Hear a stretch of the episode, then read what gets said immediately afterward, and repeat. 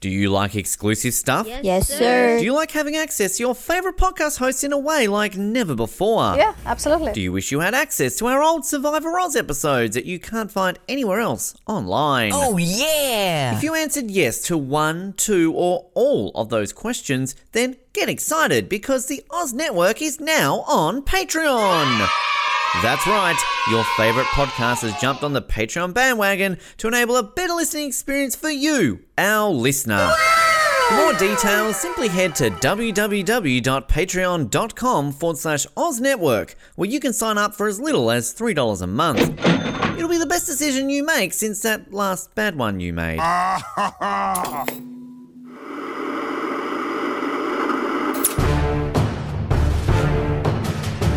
You're listening to the Oz TV podcast, only on the Oz Network. It's the Oz Network, and we are rolling on with coverage of Breaking Bad. We're into season four, episode eight, Hermanos. A very uh, memorable episode, this one. Um, directed by Johan Renck um, and written by Sam Catlin and George Mastras.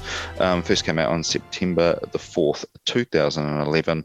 Um, really looking forward to talking this one through. And um, my name's Nick, and you're going to make me big. Come on, just stick it in there. Oh my goddamn quote. Seriously? Um, far out. Um, my name is Ben, and this is the Oz Network, where something delicious is always cooking. That was my second choice, to be fair. Hey, there it is. I just, I just, I'm just glad that you went with one of them. One of us went with it because all our nip tuck ones were always ever like sexual innuendos that kind of always sound funny on their own, right? And you always went with the the, the more homoerotic ones. So, um, Yeah. Hey, good to see you brought that back. It's been a while. Yeah, yeah. I think um, innuendo's been kind. I think they were they were like blatant. Um, but, uh, but yeah. Anyway, uh, Hermanos, um, very very good episode. This one.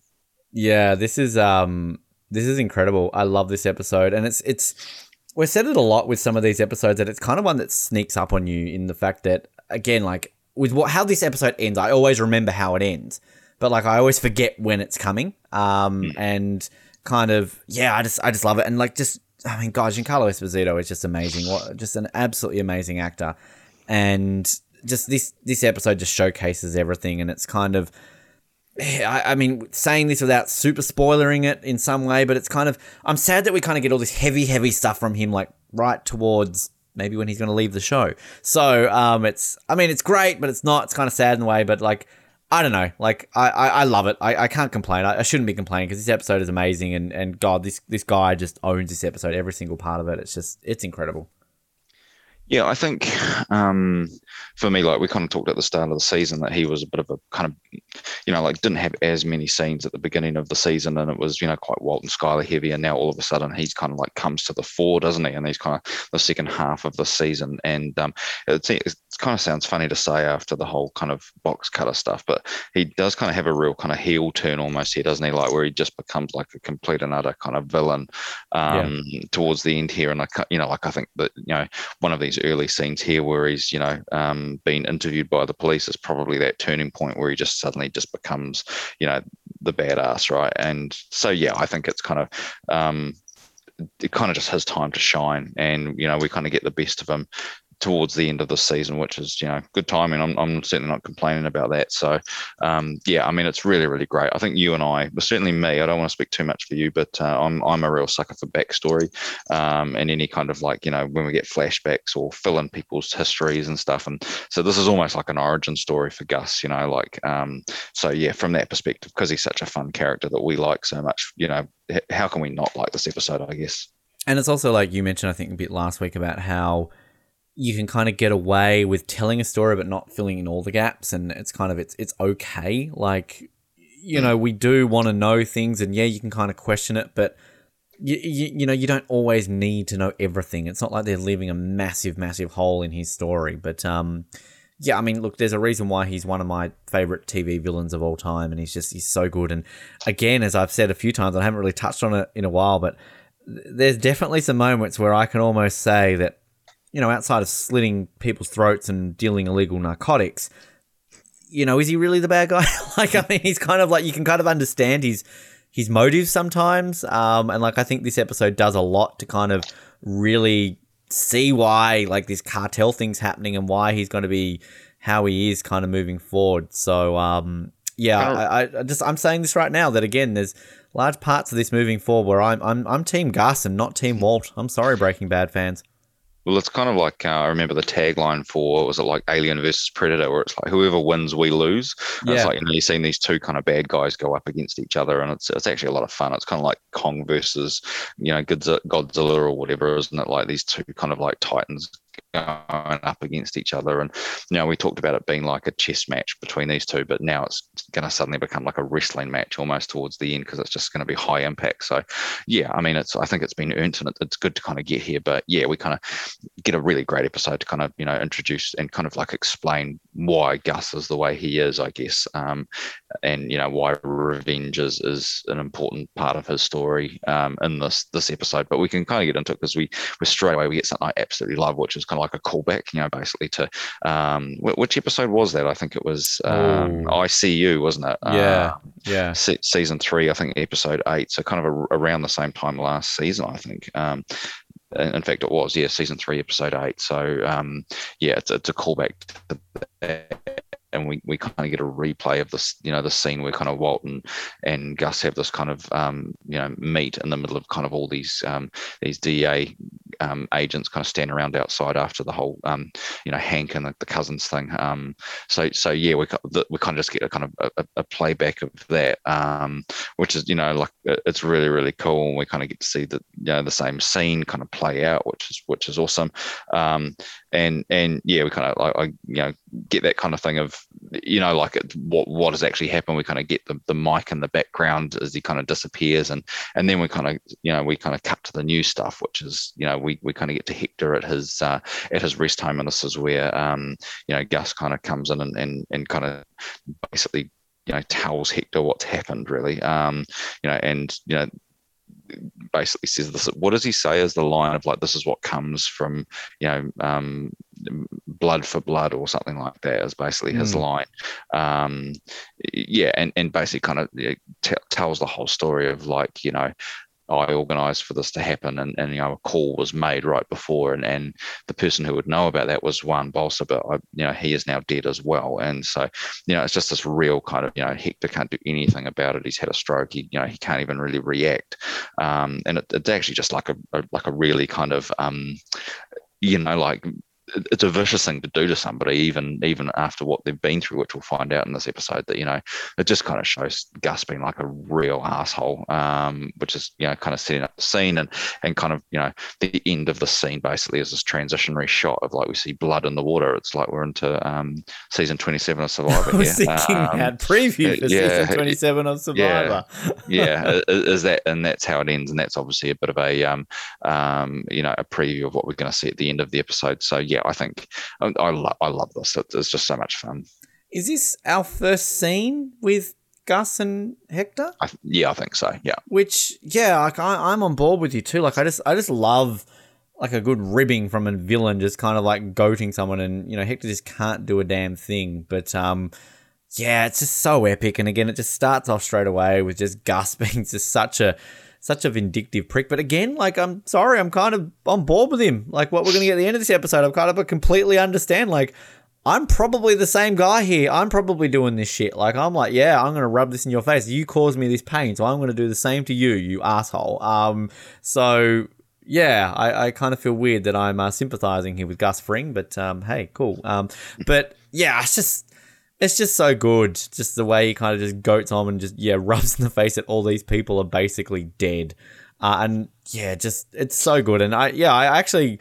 I mean, I used to hate that teaser for Survivor season 27, but um, I, I do kind of I like this one better. It kind of works uh, works out well. So yeah, just I mean, God, such a great start to a, a yeah. great episode.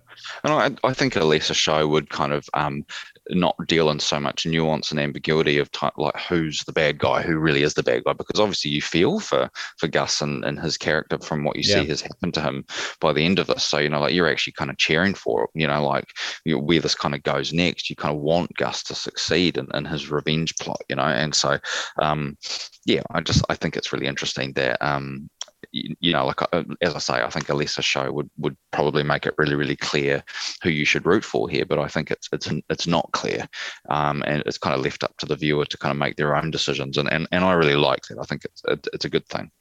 Yeah, no, I hundred percent agree, and it's sort of um, I mean that's just the complexity of the show, isn't it? Where it's you weirdly are rooting for this guy, even though he's the guy we're meant to hate. Like he's the one who's standing in the way of our main lead of sort of what he's wanting to do when it's um yeah it's just so fascinating to think that like you don't like i often say that my probably my two favorite tv villains are you know gus fring and benjamin linus from lost but i mean it's it's rare in in ben's case that you generally hate that guy the whole time even when he kind of feels moments where you feel sorry for him. It's it's taken away from him pretty quickly. Like but I struggle to really like what I'm saying. Like I'm Team Gus. Like I I probably, as I keep saying, root more for Gus for the remainder of this season than I do for Walt. And like I'm as much as I love the character of Benjamin Linus, I don't think I ever root purely for Ben.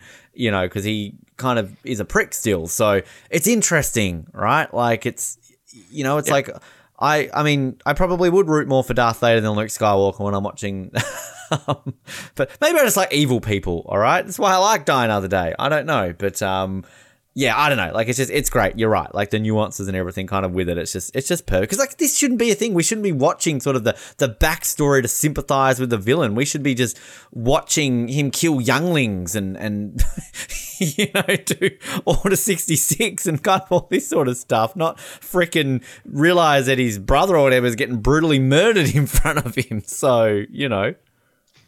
yeah, yeah, yeah. It's uh, I mean, big guys have more fun, right? So. Younglings. Master Fring, what's happening?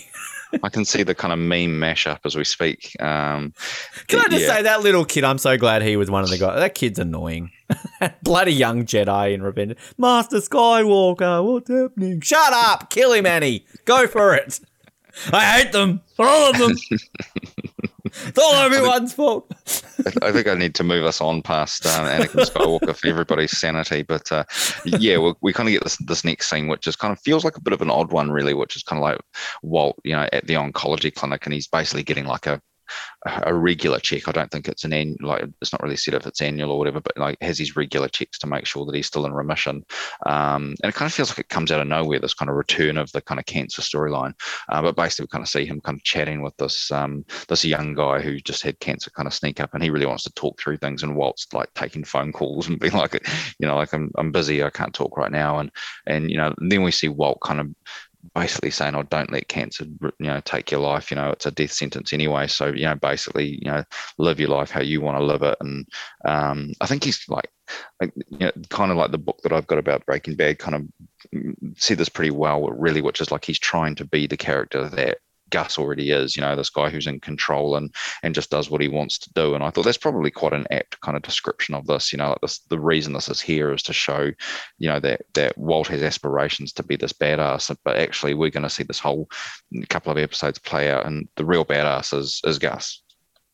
Yeah, I, I actually like this scene because I mean, like we sort of I think re- recently mentioned about how this cancer storyline just kind of gets forgotten about. So I think it's just kind of it's good that they kind of just shove it in there just to kind of remember that this is still a thing. But I just kind of like Dick Walt to this guy, like you know, because this poor guy, like he's this young, fit, attractive looking guy, and he's kind of doing the whole cliche thing about like life was going great, we're having kids, building a house, and then this hits you, and kind of the stuff that you know. Obviously, sadly, this stuff kind of happens, and I just I just love Walt like taking phone calls and like ah shut up and spare me this crap, like you know, it just some sometimes like yeah, he's being a dick, but sometimes you kind of need someone like this.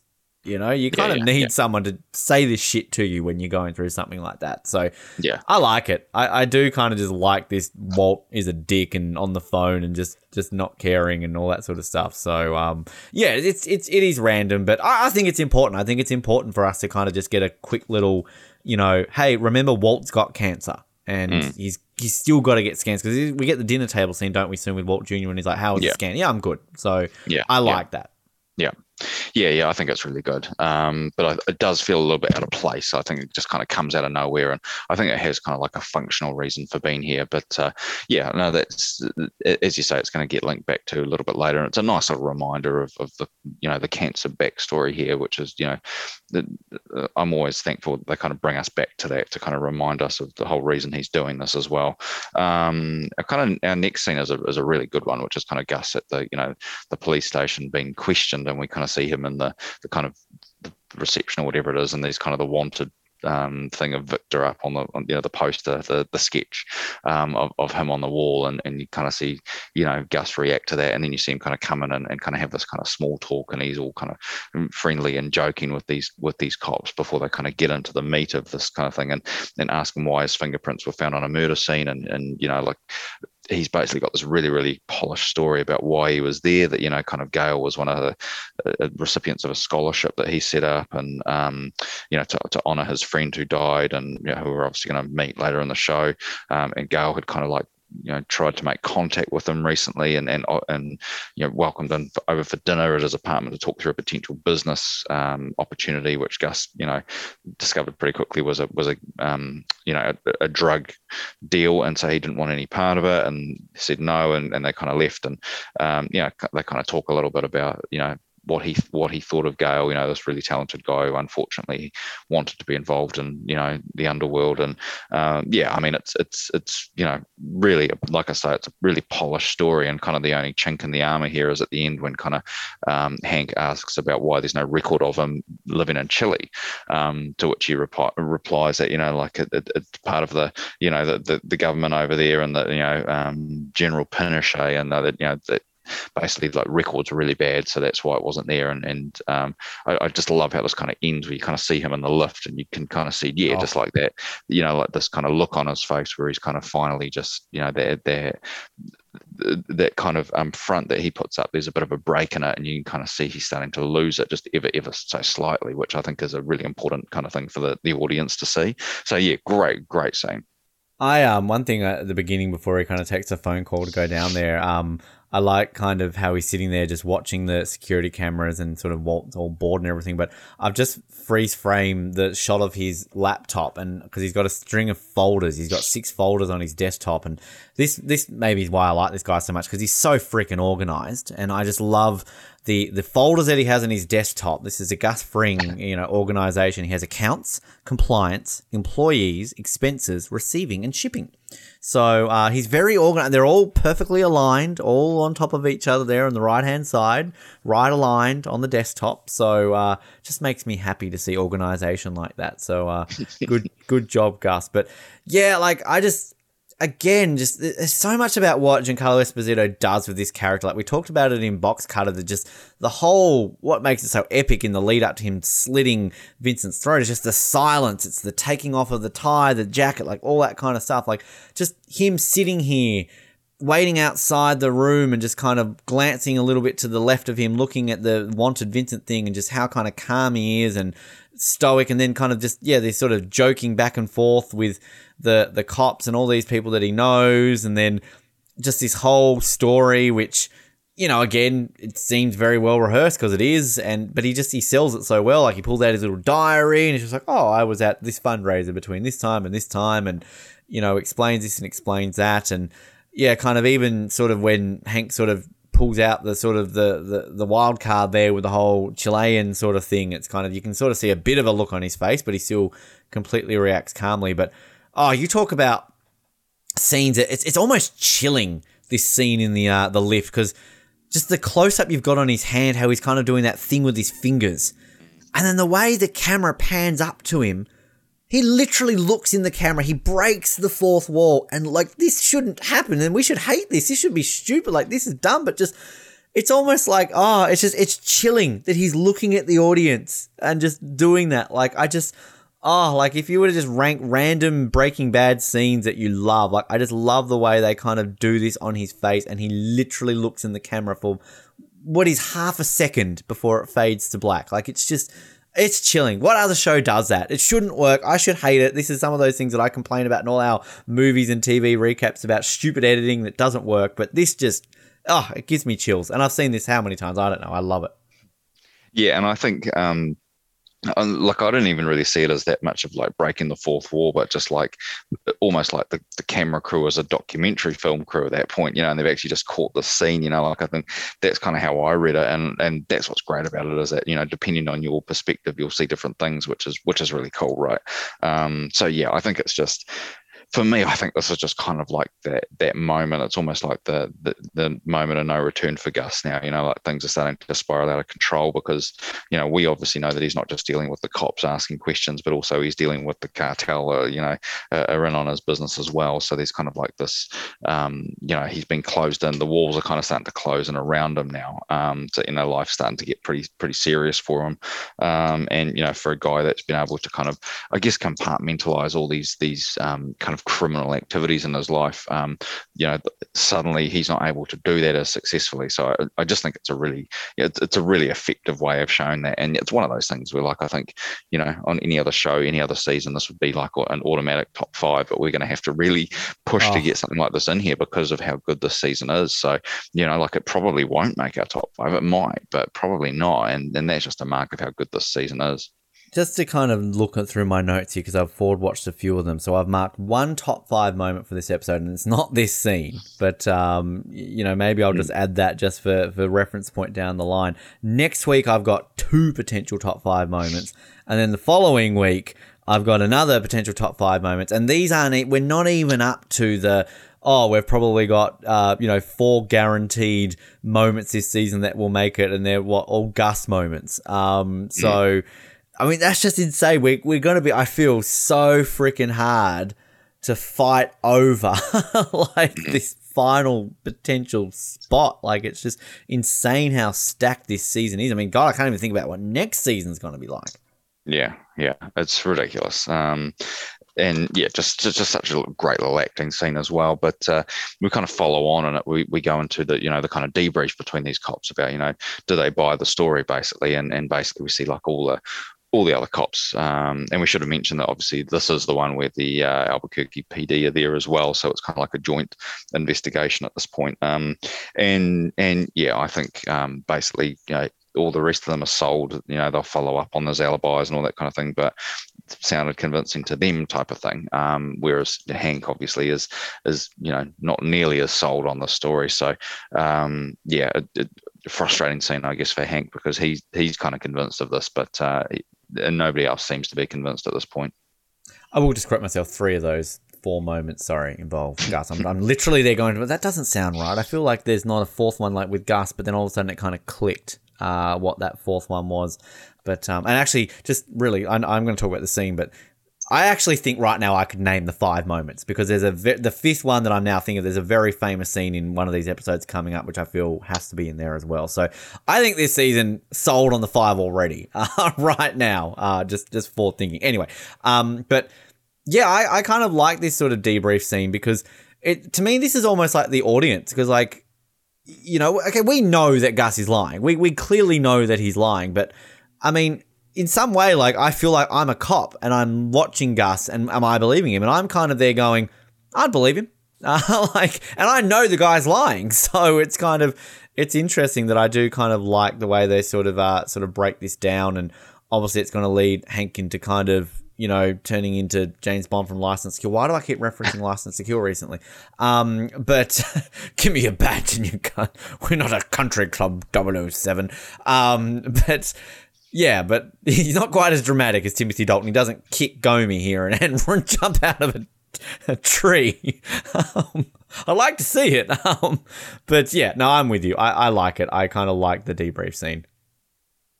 Um, yeah, it, it's good. Um, we then kind of um, next one we've got is uh, this kind of weird scene where you kind of like, what the hell is uh, you know Andrea and Saul doing together in a scene that seems a bit strange, and and obviously we find out that um, you know Saul's been tasked with providing some money to Andrea on a regular basis, um, which is coming from Jesse, which we obviously find out by the end of the scene. But you know they kind of moved into this house, and um, Andrea's there with Brock, and um, and you know um, Saul's having this kind of weird interaction with Brock, and gives gives money, kind of leaves, and and um, she asks about Jesse and how's he doing, and um, then goes out to the car, and Jesse's actually in the car, um, and you know he wants to know how they're doing, and and um, you know, Saul kind of says, "Oh, well, you know, like if you want to know, go and see them," basically, um, which he does. He kind of gets out of the car and leaves. So it's kind of just like this little scene, but kind of setting up that uh, you know that that Jesse's now going to be kind of you know the Jesse Andrea storyline is going to be back, which probably isn't thrilling to you, but uh, I, I, never minded the two of them too much, so it, it doesn't bother me all that much. Um,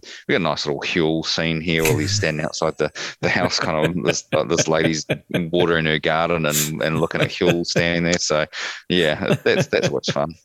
I, I love random old lady watering a hedge while giving Huell a, a sneaky, like, disapproving look. Um, racist granny, let's just call her that. Um, yeah, I mean, look, this is probably the most uninteresting scene in the episode to me, but it, it's important. Like, as much as I maybe don't like the Andrea. Like, I mean, Andrea, again, she's just, she's Jane Light. She's, she's no personality. Cool. There she is. Great. Jesse's going to have someone to be important, but she's just not Jane. Just not trying to make a thing. But, um, I think it's kind of like the, the cancer scene with Walt in that you kind of need it. Like, what we're going to get moving forward in this season with Brock and Andrea, we, we kind of need a scene like this to just just a brief little, hey, remember her, remember mm. Jesse still cares for her. Because if you didn't have this, and then what happens happens, you might be questioning like this kind of came out of nowhere. So yeah. it's just it's filler, it's random, but it's it's important. So and plus we get a great Huell scene and we get some great Saul stuff talking to Brock here about his childhood. So, I mean, I, am never going to complain about uh, Saul basically talking about um, chasing girls with sticks. Yeah, so, yeah, uh, yeah. which you could see Saul doing, right? You could literally yes. see him chasing girls with sticks. Yeah yeah, absolutely. Um, then we get another kind of little important scene that's going to, you know, pay off in, in future episodes. Um, but basically, this is Skyler's kind of dealing with all this excess cash that she's now got because she can't launder it all. So she's kind of, um, you know, putting it into these kind of um, vacuum sealed bags of clothes and kind of hanging them all in the wardrobe. And eventually, you know, like the, the actual the, the kind of rod of the, the, the wardrobe snaps in half, and, and all these things kind of fall down because um, it's so heavy.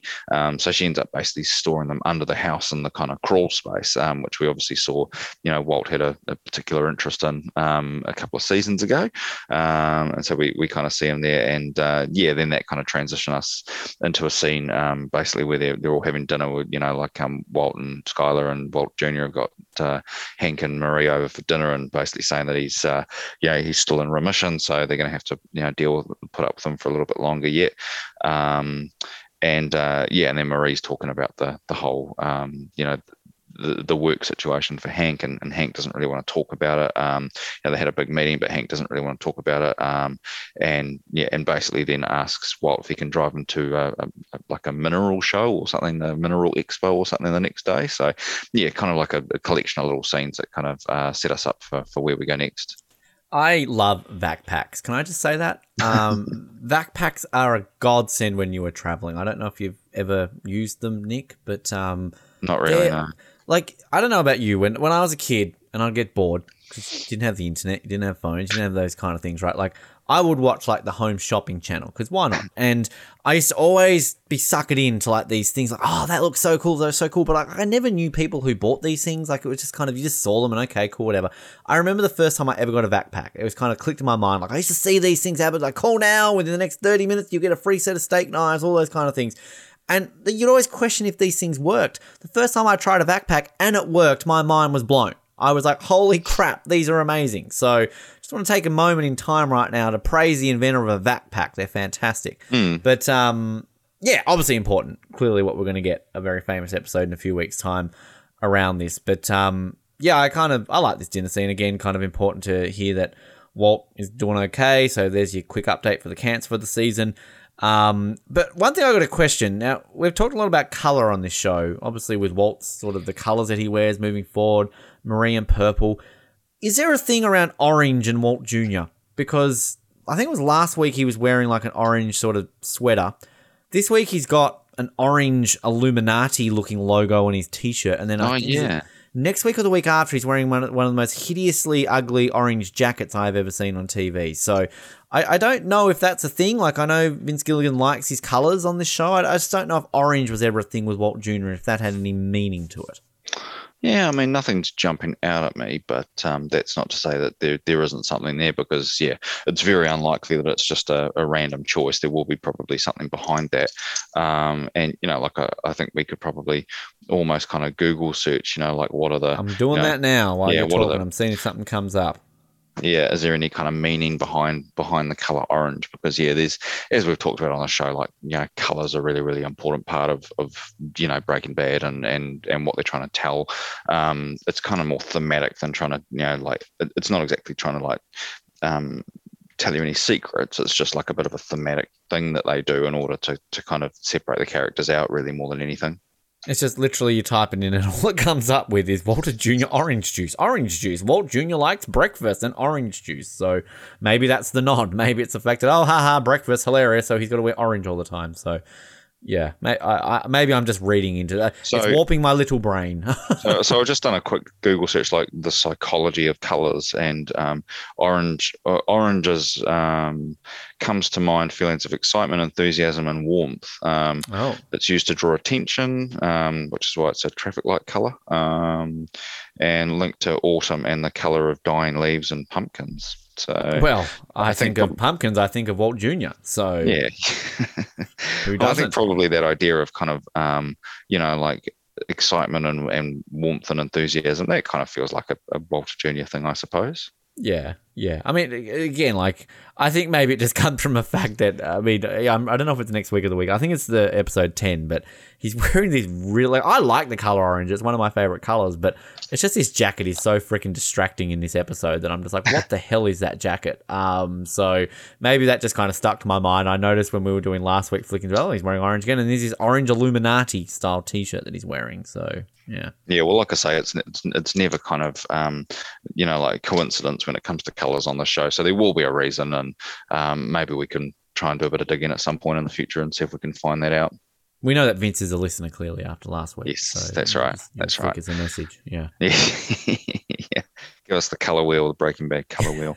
um, so yeah, we uh, we then kind of like have this um, an, a, a, quite a big scene here. Really, we basically, you know, Walt thinks he's driving driving Hank to the uh, the mineral show, and it's actually, you know, that was a cover story. So you know, take me to uh, Los Pollos Hermanos um, because uh, you know, like I've got a bomb to drop on you that uh, you, know, have, you really have your mind blown that you know he suspects that Gus is a is a drug dealer. And, you know, so Walt's got to kind of feign ignorance during the scene, which he does pretty well, I think, actually. Um, and yeah, but he wants um, wants um, Walt to put a tracker on the car, basically like this magnetic tracker um, onto Gus's car, so they can kind of see where he's going. Um, and yeah, obviously Walt Walt's pretty um, uncomfortable about doing this um, for, for obvious reasons, and um, but you know, kind of stuck between a rock and a hard place here. What can he do about it? Um, and you know, so basically Walt kind of has no option really. He kind of has to has to go out and do it. Um, and yeah, he kind of um, and, and then of course obviously Mike pulls up in the car next door as well, which just adds an extra kind of complication to this. Um, and you kind of see like Walt kind of like gets out of the car and, and as he goes to you know he goes down towards the car and you know tie a shoelace up as, as the reason to put it on and then kind of doesn't do it and then so he kind of carries on into the you know into the restaurant where he kind of meets meets Gus and Gus does the whole "Can I help you?" pretends he doesn't know Walt type of thing, and and you know we kind of see them try to have this kind of coded conversation, which I love. Kind of you see this thing of Gus being like, "Do it," you know, like the way he says "Do it," I think is really really cool. Like it's just like you know, like "Do it," have a nice day type of thing. Like just manages to kind of sneak it in there, um, and yeah, and so obviously you see him kind of come out and uh, and, and he, he manages to put it on. I think what this does kind of um, inadvertently for Walt was kind of makes him seem even more kind of you know idiotic and and kind of you know again just takes the, the kind of attention off him uh, in a roundabout way which i think is really really good. Um and and yeah you, you see him kind of um what he kind of comes back and says he wants to wanted to make sure that he absolutely had it connected. So that's why he had to go back to the car. So yeah it's just kind of like this you know a little bit of kind of um you know like it's a tense scene but there's also quite a lot of kind of physical comedy in the scene as well. Yeah, and is this the first time that we've had Gus and Walt together since um, Box Cutter? I think it is. isn't it? yeah i think it is yeah generally kind of uh, avoid, and this is the first time we get a car tracker, which becomes a bit of a thing. Yes. Yes. So it's kind of a, and I like I love how he says you buy them from Sky Mall, and I, I wonder if this is like a, I kind of want to buy one of these. I've got no one to track. I don't know anybody, but um, I don't know. Like I just feel like I want to go to like a a neighbor's car and just like you know sneakily put it under, and then kind of leave it for a week, and then kind of get it, and then fucking see where they're up to. Right? It's like oh, cool, it works. Like you know, like I wonder if this is actually a, a thing. But um, yeah, I mean, it's I I kind of like sort of you know Walt just driving him here, mundane conversation about starting a a, a collection when he was a kid, and then just just everything that kind of goes from here. And I love Bryan Cranston's acting here. This kind of you know like the way he keeps like questioning Hank, like, oh, so what did he say when you brought him in? What did he? And Hank's just like, hey, will you let me tell my story here?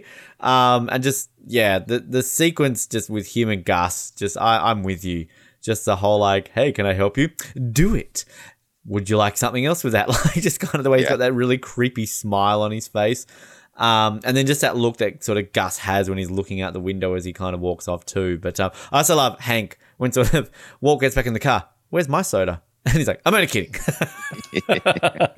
kind of says it with like such a like a, a straight face. Like I'm the worst in the world. I'm so gullible. Like I would fucking fall for that shit. I'm like, oh for fuck's sake, I'll go in and get you one. Like and not even wait for him to laugh at it. But um, yeah, it's great. I love it. It's oh, just everything's so good about it.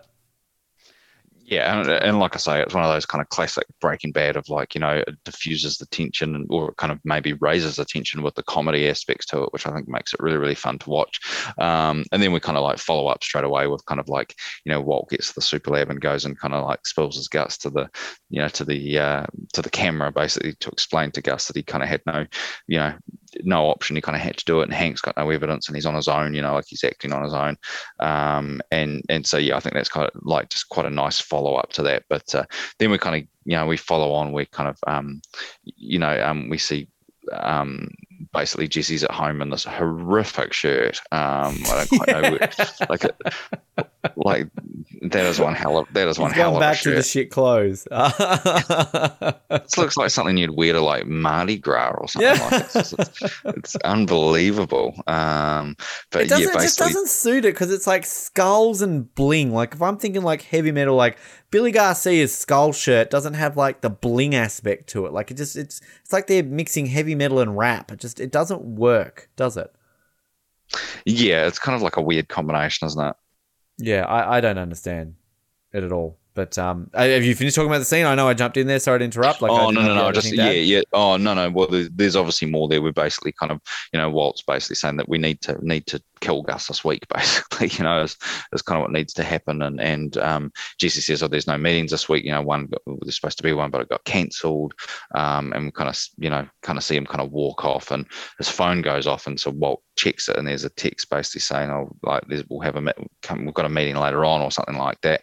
Um, and um, yeah, and then Jesse kind of comes back in, and Walt says, "Oh, you, you missed a, a phone call." He says, "Oh, it's nothing important," and so Walt's obviously pissed off because he feels like Jesse's lying to him at this point. So, so yeah, I think it's just kind of building the tension between these two guys at this point.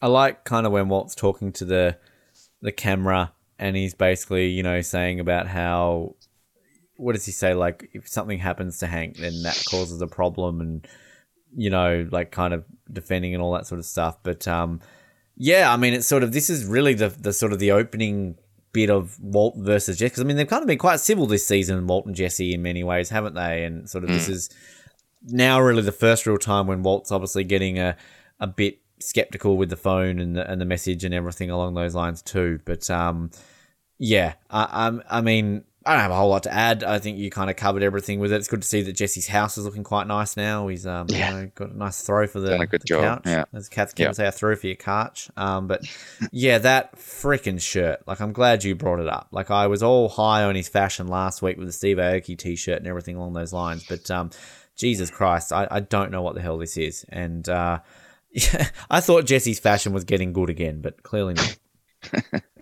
Yeah, I mean, at least at least it fits, I suppose. As Yeah. you know, that's a, that's that's a good start. Um, yeah, and so then we kind of uh, we got the scene where basically Gus and Walt are talking on the phone. So, uh, sorry, Gus and Mike, not Gus and Walt, and um, basically saying that you know um, Mike's obviously done some of his uh, his detective work and found out that uh, DEA and the police don't have anything on him, and he's not a suspect. Um, and and that basically Hank's acting on his own, which kind of confirms Walt's story from earlier on. Um, and um, yeah, basically saying that he he believes that um, you know that, that the cartel are the bigger issue. We kind of see Gus kind of moves the he's been moving the tracking thing, you know, off his car and onto the, the kind of trash can in between, you know, each time that he leaves, so that you know when they when they get the data, it's it's uh, you know it, it's not going to tell the full story of where he's been. Um, and then kind of we see uh, Gus kind of leaves and and um, he heads back to to basically you know to fill Hector and to you know just just um, punish him some more to basically say that uh, you know the cartel have kind of made him an offer and and he's uh, he's not accepted it. Um, and that you know also that the DEA is sniffing around to kind of like filling in you know this guy who can't really you, you, know can't can't actually say anything back. He's kind of given them this information. So so yeah, I think that's um, kind of like a bit of an info dump there before we kind of head into this this last scene of the of, well, there's a really really big last scene of, of the episode. Yeah, I what was what does Mike say about Hank? He says something like he's he's miss driving Miss Daisy with binoculars or something like that. The way he's kind of like trying to explain that you know Mike's gone total uh, Hank's gone totally maverick. So um, yeah I kind of like that, but um, I've got a, one thing I've got to quickly question here is is, I mean, Gus puts this magnet on the trash, which you know, I'm sure most people don't know what it is, but I mean, homeless guy walks past, some kid goes past, curious, what's this mm. going on? Like, what happens? Like, shouldn't you just leave it in his careless. office or something yeah. like that? You know, like, yeah. Yeah, that'd be the, the safest way to do it. Uh, again, yeah. not going with these motives, but um, yeah, I love again the goading of Hector. Like it's just it's so great the kind of way he does it. Like it's kind of like he's treating him like he's therapist or something like that. Like, oh, this is what's happening to me today. How about you? So um, yeah, I mean, obviously it's setting us up for what is a very fucking epic final. It's like a the core of the episode, really, isn't it? This sort of whole yeah, yeah. sequence. Yeah, it is really good. So I think it is one really big scene. So I might just kind of like break it down into pieces and then talk through each one because rather than me go through the whole thing and then try and get you to recap as well is a bit unfair on you because there's there's so much going on here. So yeah, we obviously get this kind of transition into a um, a flashback, and I, I, don't think it actually says on the screen, but uh, you know, Breaking Bad wiki tells me that it's 1989. Um, so my apologies if it actually does say that on the screen, but I don't remember seeing that. Um, but yeah, and and so uh, yeah, we we basically kind of get this, you know, and I love kind of like the it's kind of sepia tone. You know, we've kind of got these real kind of yellow hues to it that kind of you know sets it apart as being a different time. I think, which is really really good, and it's obviously a, a flashback to um, to Gus, and and you know we see him in this kind of younger form um, with more hair, and and and it's not grey, and he's not wearing glasses, and he's in this kind of like you know fancy suit, and he's there with his with his partner Max, you know, his business partner, um, and you know they're the they are the Los Pollos Hermanos, which I don't know if we've ever said, but that obviously translates to the chicken brothers. And so, you know, the title of this episode is Hermanos, which means brothers. So um, it's basically about these two guys, is, is what it's about. Um, and we kind of get them kind of poolside, kind of waiting for people to show up. And um, and that's where we get kind of Hector and his, his, his, much younger version kind of comes in and pees in the pool um, and basically has a go at them about, oh, you, you guys would like that, which we might get to a little bit later and talking about what, what he means by that. Um, and yeah, and this is kind of where we, we kind of, we also have Juan Bolsa is there as well. Um, and then we get the uh, the big the big man himself comes in, which is Don Don Eladio, um, who's the, you know, the big cartel boss. Kind of comes in and says he loves the chicken, and um, and and then talks about that you know that they're also um, being given. I love how how he says it, the methamphetamine or whatever it is. Um, yeah. The way he says it in Spanish is really good. Um, and you know, and and basically that this is just you know they, they weren't sold it though. It was samples that um, that they'd been given. And so um, yeah and basically we kind of get Don Eladio, you know, is, is not that impressed by this, and um, and you know we, we, we kind of get this whole thing that Max is the is the chemist of this this pair, whereas um, you know Gus is the is the the, the businessman behind it. Um, they talk about you know that meth is you know um, a lot more kind of um, addictive, and you know there's there's there's a lot of money in it now, and it's the kind of drug of the future basically, um, and also that you know it can be made in Mexico, which is obviously where this is where this is taking place. It's in Mexico, and this is where we also kind of finding out that Gus is, is from Chile, which we obviously found out earlier on. Um, so yeah, I think that's probably a good place to stop and just you know, have you got any thoughts on there before kind of um, you know bowl on into the rest of this?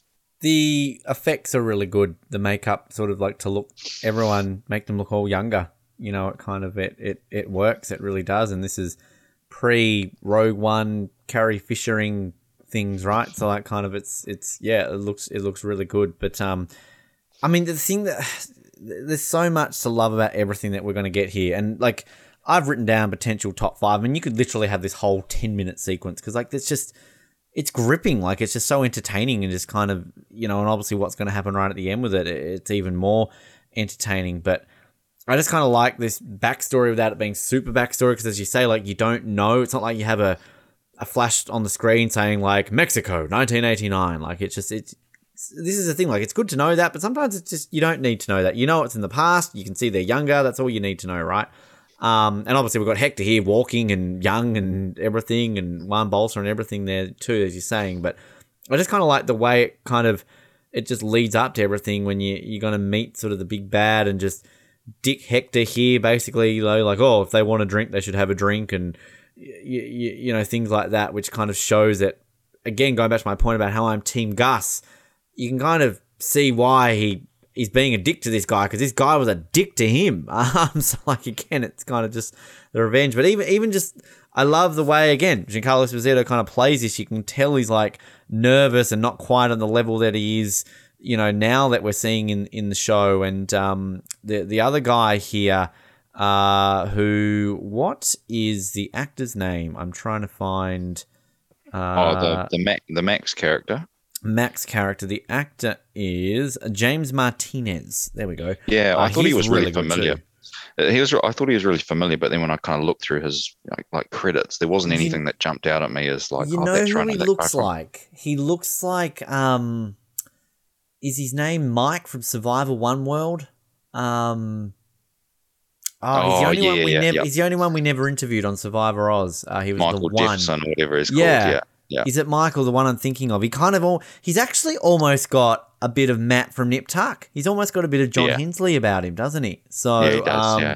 yeah, but like, oh, I just, I just love this kind of whole lead in and just everything along the lines and just what we're going to get here with this chat. And like, yeah, the um, the whole sort of chat about the drug of the few. Like, I actually like, I like this kind of backstory about the drugs because it's mm. sort of, it's a great little explanation because I guess what we know from stereotypes, cocaine is the South American, Latin American mm. drug, right? Like, I don't know about how other drugs work in other parts of the world. So I kind of like this whole notion about it being the biker crank and what we've heard in the past and things along those lines too of how they obviously transition from cocaine into methamphetamines and everything. So it's just it's just interesting. Like this scene doesn't feel like it goes for like 10 minutes and you're sort of nah. obviously about halfway through talking about it. But um, one thing too, actually, I don't know if I'm jumping in here to kind of allude to what you want to talk about, but um, I yeah, I, I kind of always assumed that Gus and, and Max were lovers and it's yeah. Well, I guess it's never been like confirmed. The, yeah, it's probably a good a good a time as any to talk about it. As obviously there's um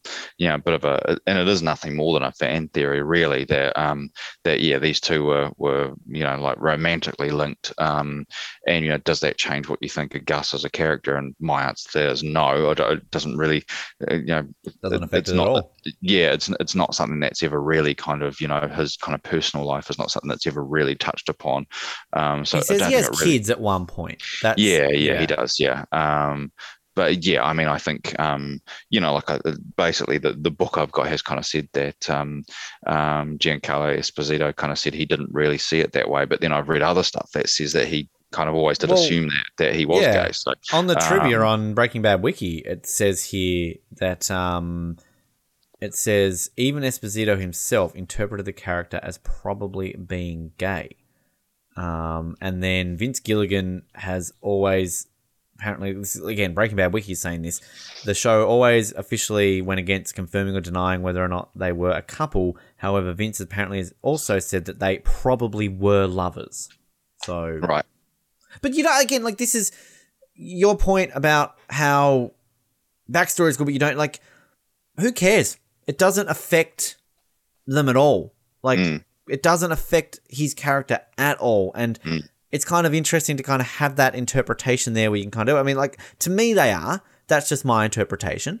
But it doesn't change anything. Like, you know, I don't all know, well, Fring's gay. Well, that makes him different. Like, no, it doesn't. Like, it's, it's just, it's just another layer to the, the character. And at the end of the day, who cares who he goes home to bed with? He's still Yeah. an evil prick and a character that I love. So, yeah. Well, I think I think it's like it reminds me of the whole, you know, when you know J.K. Rowling, you know, we we've mentioned, uh, you know, previously, you know, she said that Dumbledore was gay, kind of after the books came out and all that kind of stuff, and it was like, oh, okay, mm, don't really care. It doesn't really change anything of how the story kind of plays out. So There was Um, there was that one I've talked about on our other shows too, and I probably brought it up here as well. But um, I, I forget the actor's name. We, we've talked about him a lot, but there was a TV show Southland, which was um sort of a, a co-creation of one of the guys who did Third Watch, a really really good cop show.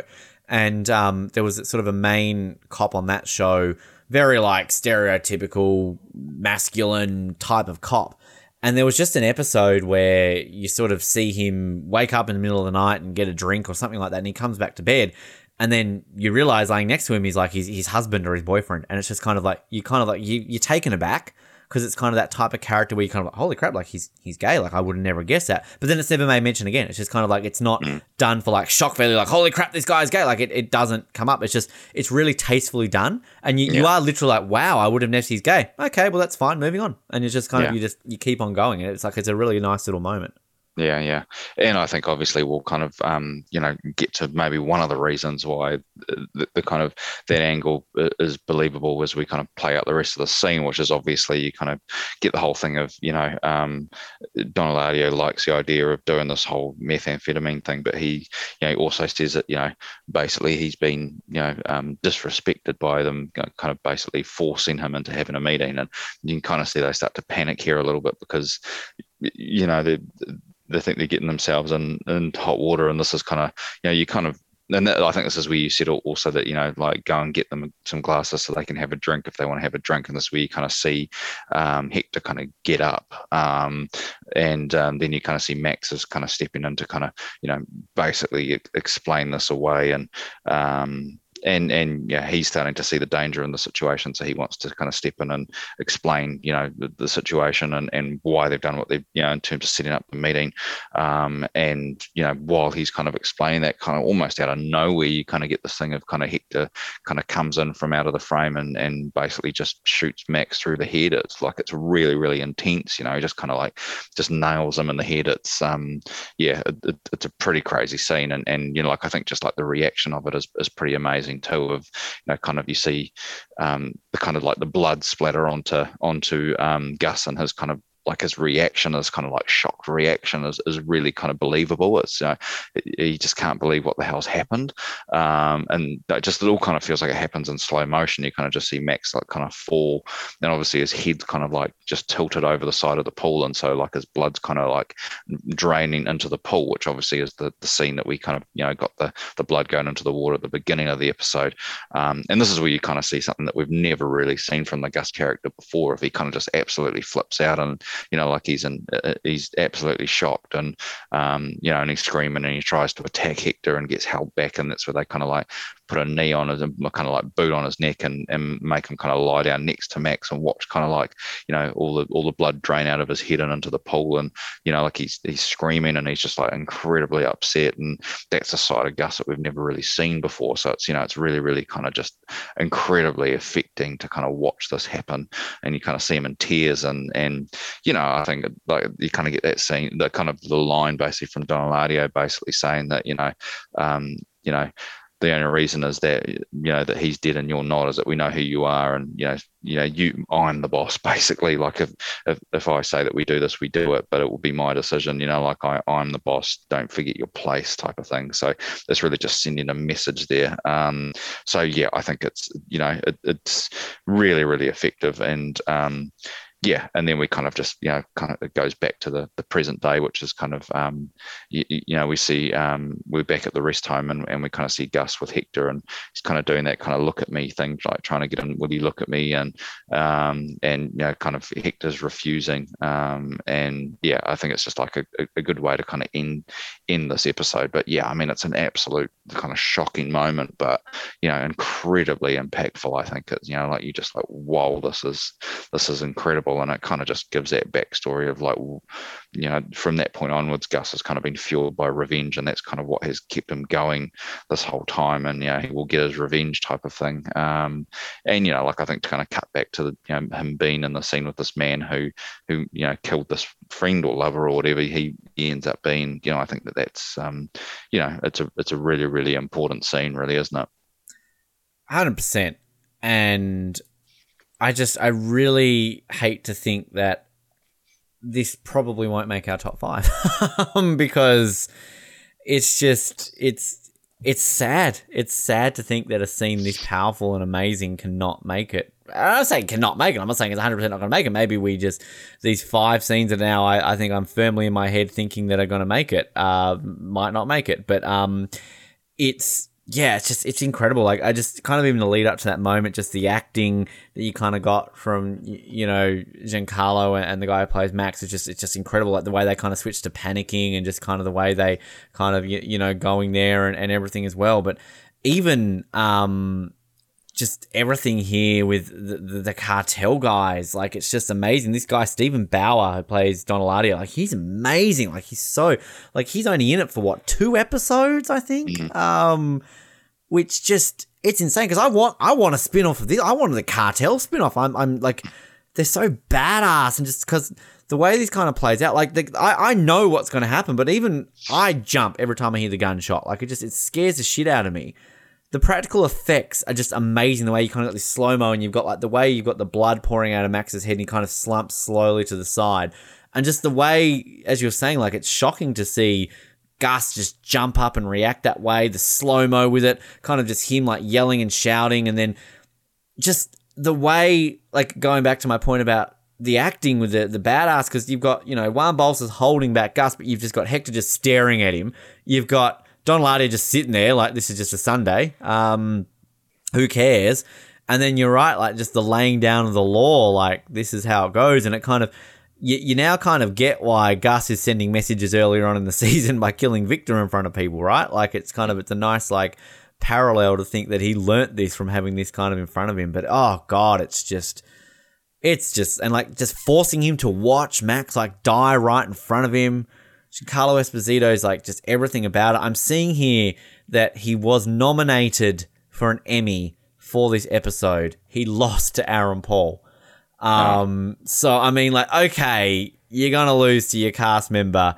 Fair enough. Um, and Aaron Paul, Aaron Paul won it for uh, End Times, which is still yet to come in this season. But um, God, like it just if there was one season that Aaron Paul couldn't win, like just for this episode alone, like Jesus and Carlo, it's wow, just it's ima- it's amazing. Like you know, maybe this this season we just have to have tied for fifth place of the following five scenes. Like, I mean, we've done sneaky ties. You know, I think it was third watch and lost coverage before when I infamously fought for Boone's death to make the top five. But um, yeah, ah, God, it's just it's so goddamn good. It's such a like this scene alone elevates this episode into the place that I'm going to put it in when we rank it in just a second. Like, I just, I love it. I love it so much.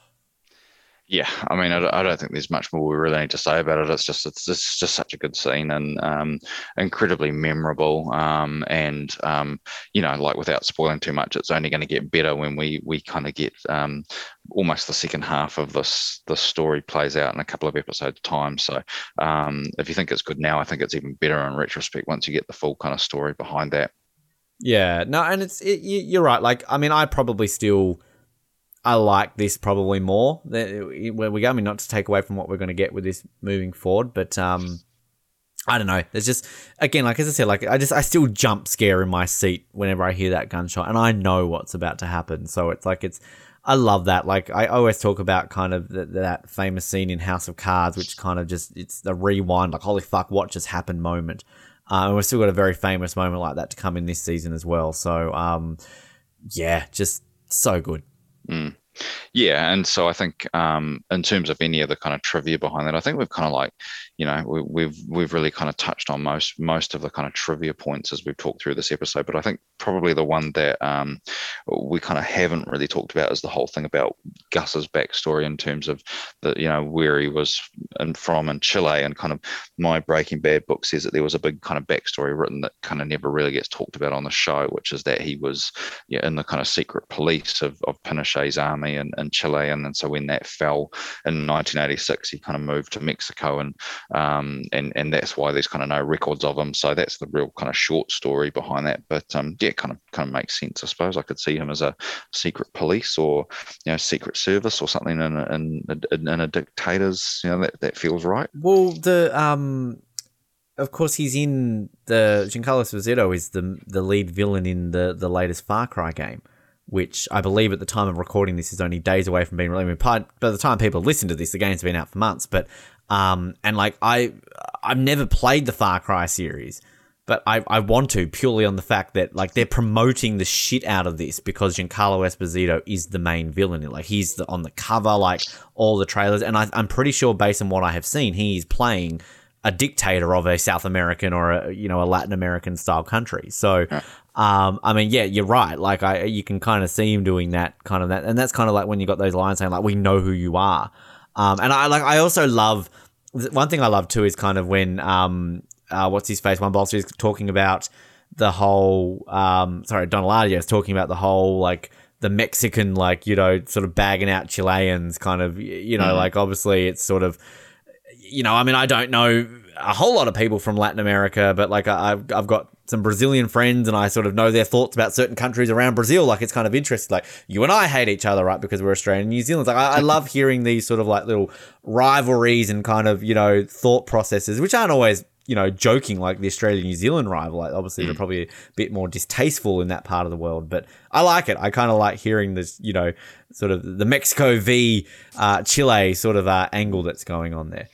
Yeah, yeah. Um, just trying to think. I don't. I don't think there's anything uh, particularly interesting in the rest of the trivia to talk about um, that we haven't already. It's always very in depth about kind of like theories about brothers and and kind of like if they were lovers and and things like that. The one here which is interesting, uh, Steven Bauer, Don Eladio, and obviously um, Mark Margolis, Hector, saying that they reunite in this episode after having co-starred in Scarface.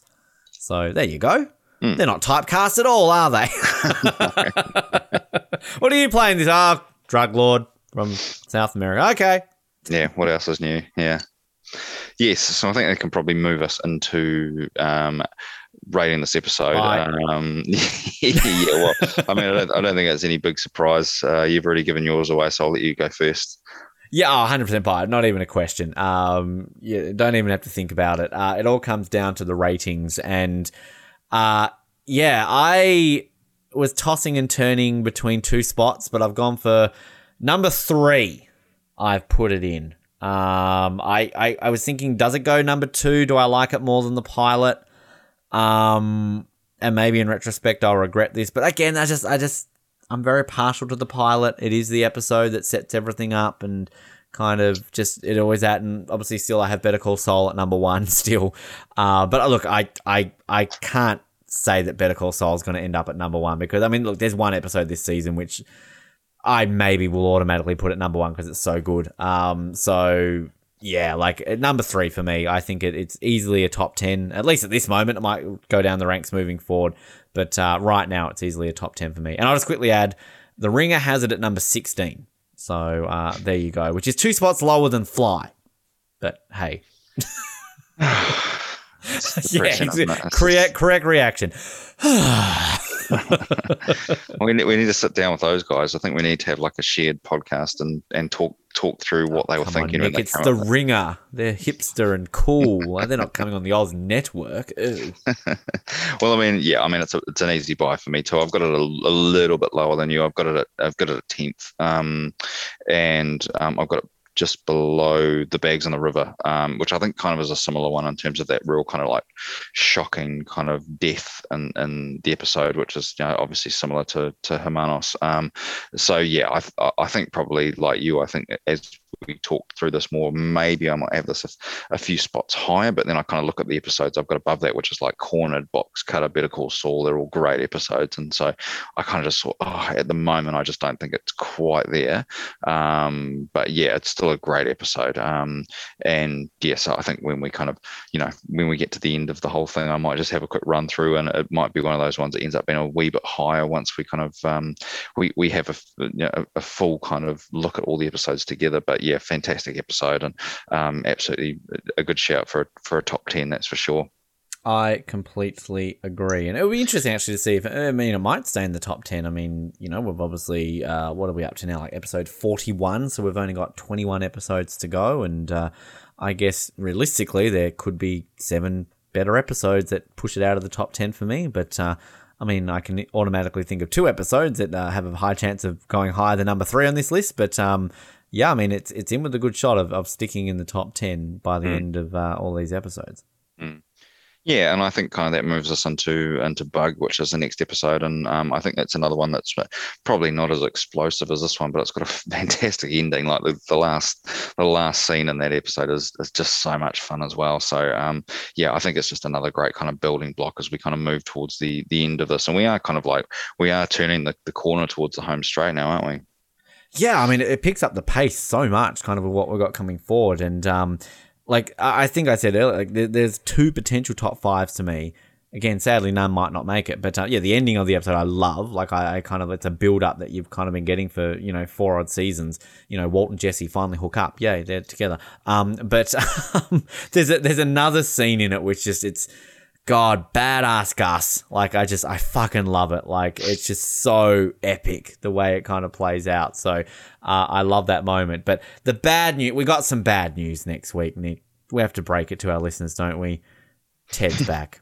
Ted, Ted's back next week, folks. Ted, I think Ted it's, I, th- I, think, I think it's one of those things of like, it's actually quite a, um, you know, I think if you're going to bring him back, then have a good reason to. And I think, I think yeah. we definitely kind of get it. I agree. Know, and we get fun Scott. Like I, I have to say, I keep talking about how Skyler just is awesome for the rest. Like I love the the one scene with Skyler, Ted, and the uh, the IRS guy, which I just Anna Gunn pulls off this type of character so well. Like uh, like she's so good in this show that I kind of want to see a spin off character of um, Skyler 2.0 that we kind of get a, a version of next week. I put it in the Quicken.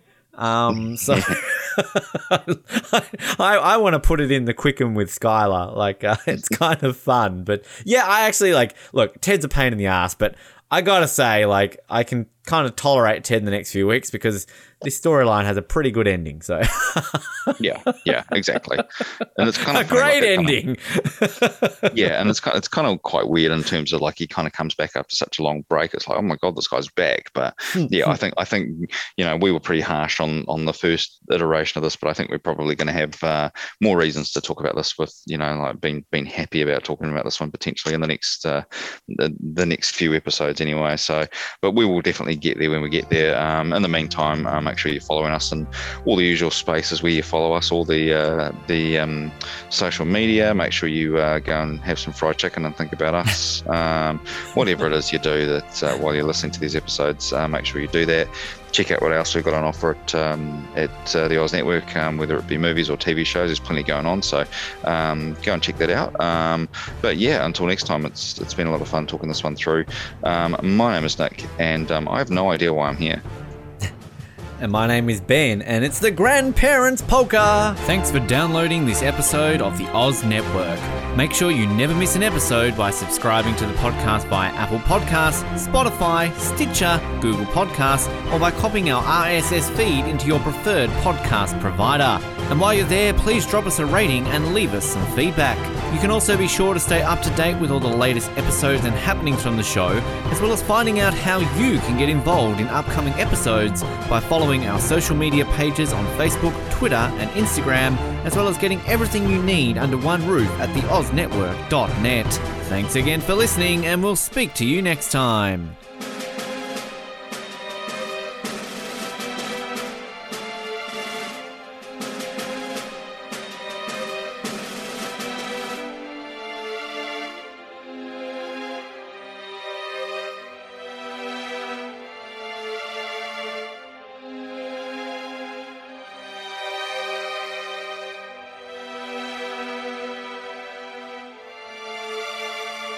Like exclusive stuff? Yes, sir. Do you like having access to your favourite podcast hosts in a way like never before? Yeah, absolutely. Do you wish you had access to our old Survivor Oz episodes that you can't find anywhere else online? Oh, yeah! If you answered yes to one, two, or all of those questions, then get excited because the Oz Network is now on Patreon. That's right, your favourite podcast has jumped on the Patreon bandwagon to enable a better listening experience for you, our listener. For more details, simply head to www.patreon.com forward slash Oz Network, where you can sign up for as little as $3 a month. It'll be the best decision you make since that last bad one you made.